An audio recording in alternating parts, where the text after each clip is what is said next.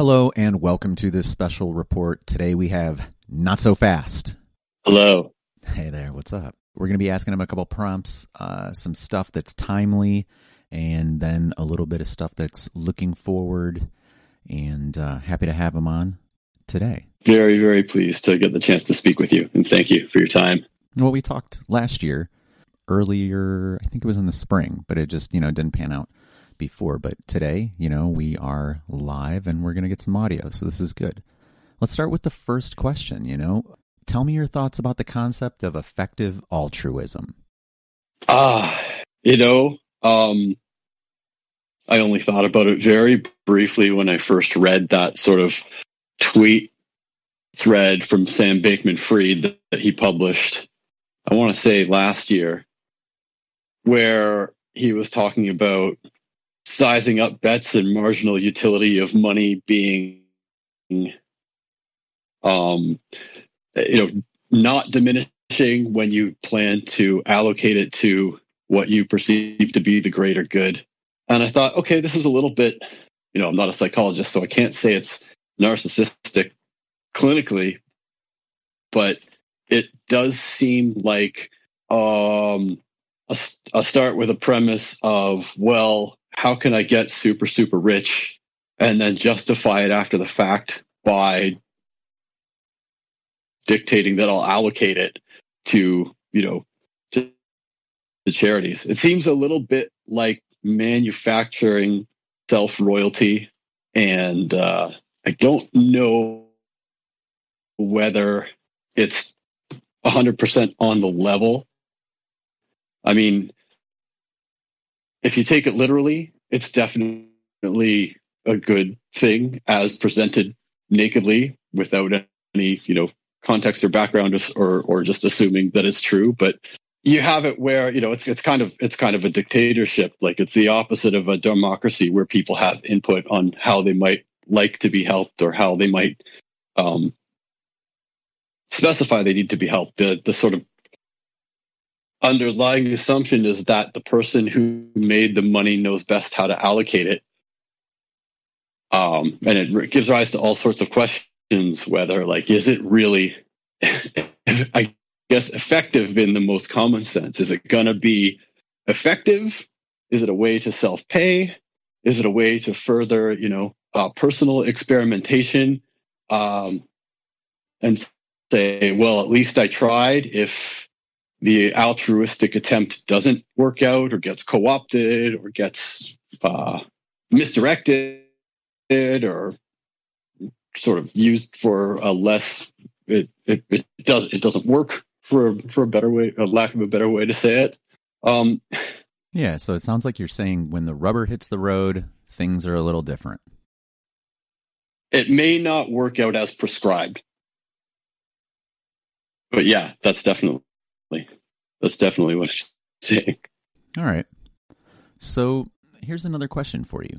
How do you think entities should balance user growth versus best practices? That's a really tough one because I don't consider myself um, competent enough to make that decision at the scale of the matter at hand, which is FTX that got big enough in, in you know financial slash monetary size and definitely zeitgeist size. Um, I don't know how large their organization actually was. Um, but it seemed like they outsourced best practices to whomsoever they might get to do the job so they could focus on, I guess, uh, super high level risk management or lack thereof, or just you know driving the the whole concoction forward. And it seems to me like from my from my limited perspective of being involved with places with best practices that it's nice to have something codified and it's just it, it you know it, it, can it can slow down a fast moving entity the more sort of uh, minute and complicated your practices become. So if it's all dictated and there's a manual, pretty soon people don't or can't go off book because it's easier to just follow the instructions. And then when you're following following the instructions, there's no room for for the serendipity that oh right okay. So when when you're following uh, i guess an expanded set of instructions there's no room for the serendipity that would drive maximum creativity alongside potential for growth or doing something new creating something uh, that makes a giant leap forward. Um, you know, a, a lot of that kind of development happens in a space where there aren't very many rules that you're supposed to adhere to. Yeah, I agree. So the bottom line for my answer for this question is I don't personally know from experience. I can only guess, but I feel like um, when responsibilities to others creep in, you definitely have to put some brakes and some risk controls on the creative exploration part so that it doesn't poison the rest of the operation. Why is centralization such a dirty word? I don't think it's that dirty. I, w- I wish on. it could we could see it as neutral, as just you know an an an end of a simple spectrum between centralization and centralization and decentralization. Um, I think when you take it to a certain extreme, um, or anything to a certain extreme, it's easy to make it a dirty word. And of course, when in the cryptocurrency space, when we're trying to develop things that can run headless on their own, we really want to um, we aspire to make them decentralized so that they aren't just a reiteration of what's come before that we're actually doing something new and developing something new and or developing something old that can run on a headless decentralized system. So it's only a dirty word in this space or this contact uh, this industry's context where at the base level, we're trying to recreate existing centralized systems on a decentralized framework. And so if you're making something that's centralized, then you're just wasting your time and efforts and uh, and not really moving any further towards the goal. So yeah, I don't think it's a dirty word personally. I think there are plenty of justifications for centralized systems, but there are centralized aspects to things that are also decentralized, like you know, Bitcoin mining is currently quite heavily geographically centralized to to Texas. And that's a weird thing. For a while it was geographically centralized to the People's Republic of China. And that's a entirely different weird thing.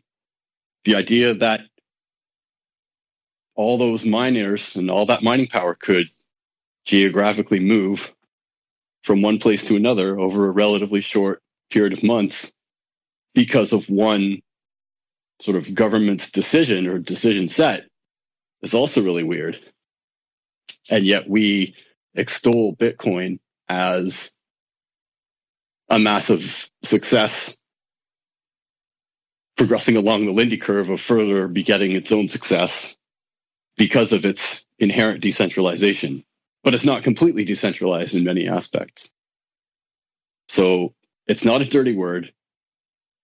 There are elements of centralization, even to the most decentralized systems. And uh, it is something to be avoided, though, if decentralization is what you're going for. Can you explain the idea of potential non technical attack vectors as it relates to your industry? Wow. Uh, can you be a little more specific? So non-technical attack vectors, like social attack vectors, right? Like social vectors? engineering. Got it. Got it. uh, as it relates to someone uh, personally being sort of self sovereign with their own money and assets, or uh, as it relates to systems that people are in charge of, or kind of both, kind of just all of it? You land on whatever beachhead you like. Yeah. All right. all right. Um, because it's, I, I mean, it, it's one of the oldest professions, I guess, is uh, you know, scamming someone in confidence, doing a con. I mean, social engineering is just uh, a codified and fluffed up, fluffed up word to describe gaining and then abusing confidence um, and trust. And I don't think there's any way to to build systems that discount for it aside from you know uh, great leaps forward such as the bitcoin network which sort of solved the the problem of having to trust each other while participating in running the exact same software you know that can be verified. So in a sense it's really tricky to build off that one great leap forward because everything we do that doesn't sort of directly call back to that or anything we build that doesn't directly incorporate uh provable hash function from that you know it's uh it involves some degree of trust or central planning that that i guess can be co-opted and can be can be conned, can be affected negatively by by social engineering. So it's a challenging thing to it's a challenging challenging thing to describe a set of practices that that work against it. It's a lot like, you know, um, antivirus. Like antivirus is always one tiny iterative step behind the actual viruses or attacks or whatever, right? Like there's uh, social engineering and cons and such will always be just slightly ahead of any codified and studyable system that's developed to make them harder to harder to do.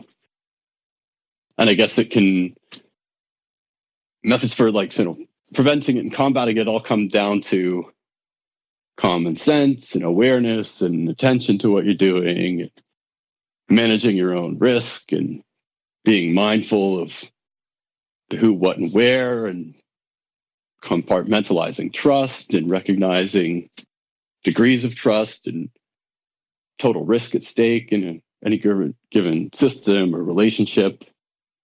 And that's a lot of mental work and a lot of mental load. And we our our mental capacity for that is increasingly taxed. So it's hard to do. It's easy to be tricked. As we wrap this year up and prepare to enter 2023, what are your sentiments on the future of mining?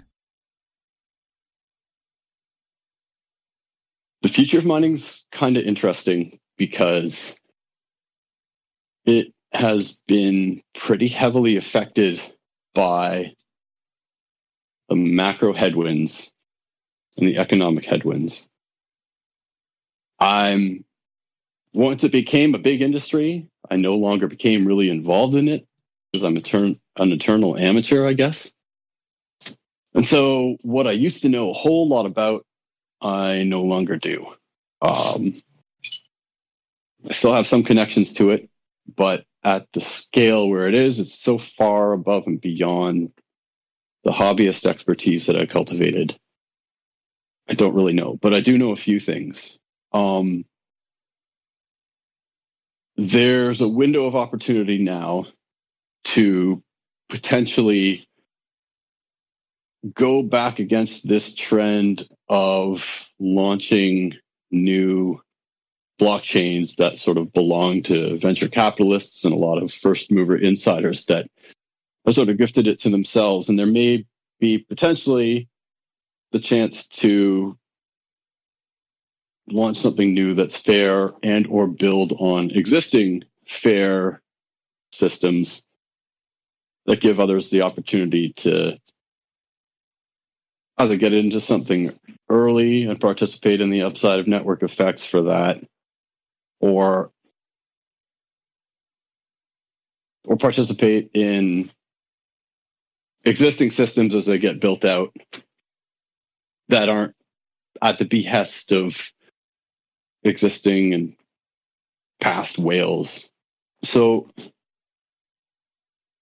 there's another factor too of sort of the the GPU shortage, and uh, it was pretty prevalent for a while. And now that Ethereum, the formerly largest mined GPU proof of work network, is proof of stake, um, there's a massive glut of GPUs everywhere and of uh, latent GPU mining algorithm hash rate that has just kind of mostly gone offline and kind of gone to a few other GPU proof of work networks. But they're not really lucrative. But kind of nothing is. Uh, the even the Bitcoin mining industry is in the doldrums, and we're rapidly approaching another Coinbase block reward halving. So that uh, and that's all sort of at the mercy of the existing sort of poor risk off macro conditions for all of it. And as we come off of this, as we have come off of this heady bull market where no no ceiling in sight type of thing, um, a lot of what previously looked like sensible leverage to scale up operations is now very very risky and not sensible at all. So there's going to be some kind of consolidation, which is not super awesome for decentralization. And uh, it may turn out that the survivors, at least on the mining side, will centralize a lot of the remaining proof of work networks amongst a smaller set of uh, industrialized miners, maybe even an oligopoly. And we see that a lot uh, in proof of stake networks that have uh, you know solidified their ownership amongst just a few validators that can that are at risk of chain censorship by collusion between you know two or even not even collusion just at the behest of like one one central validator. So uh, no easy answers uh, it doesn't look any better for the future of mining than it does for a lot of industries right now. But the one thing I know is that the macro moves quickly and narratives drive a lot of it. And uh, as soon as some people start uh, seeing an upside to being greedy during the period of fear and risk off environment, then they're going to do that and others will follow and uh, the cycle will continue. Well, that's the last question that I have. I appreciate you joining me today to answer some questions and give us your thoughts. Yeah, really appreciate it as well. Thanks for uh, taking the time. That was NotSoFast. Talking uh, timely about the industry, some of the big news stories that we have been encountering this week, and a look forward. Appreciate you taking a listen. Talk to you next time.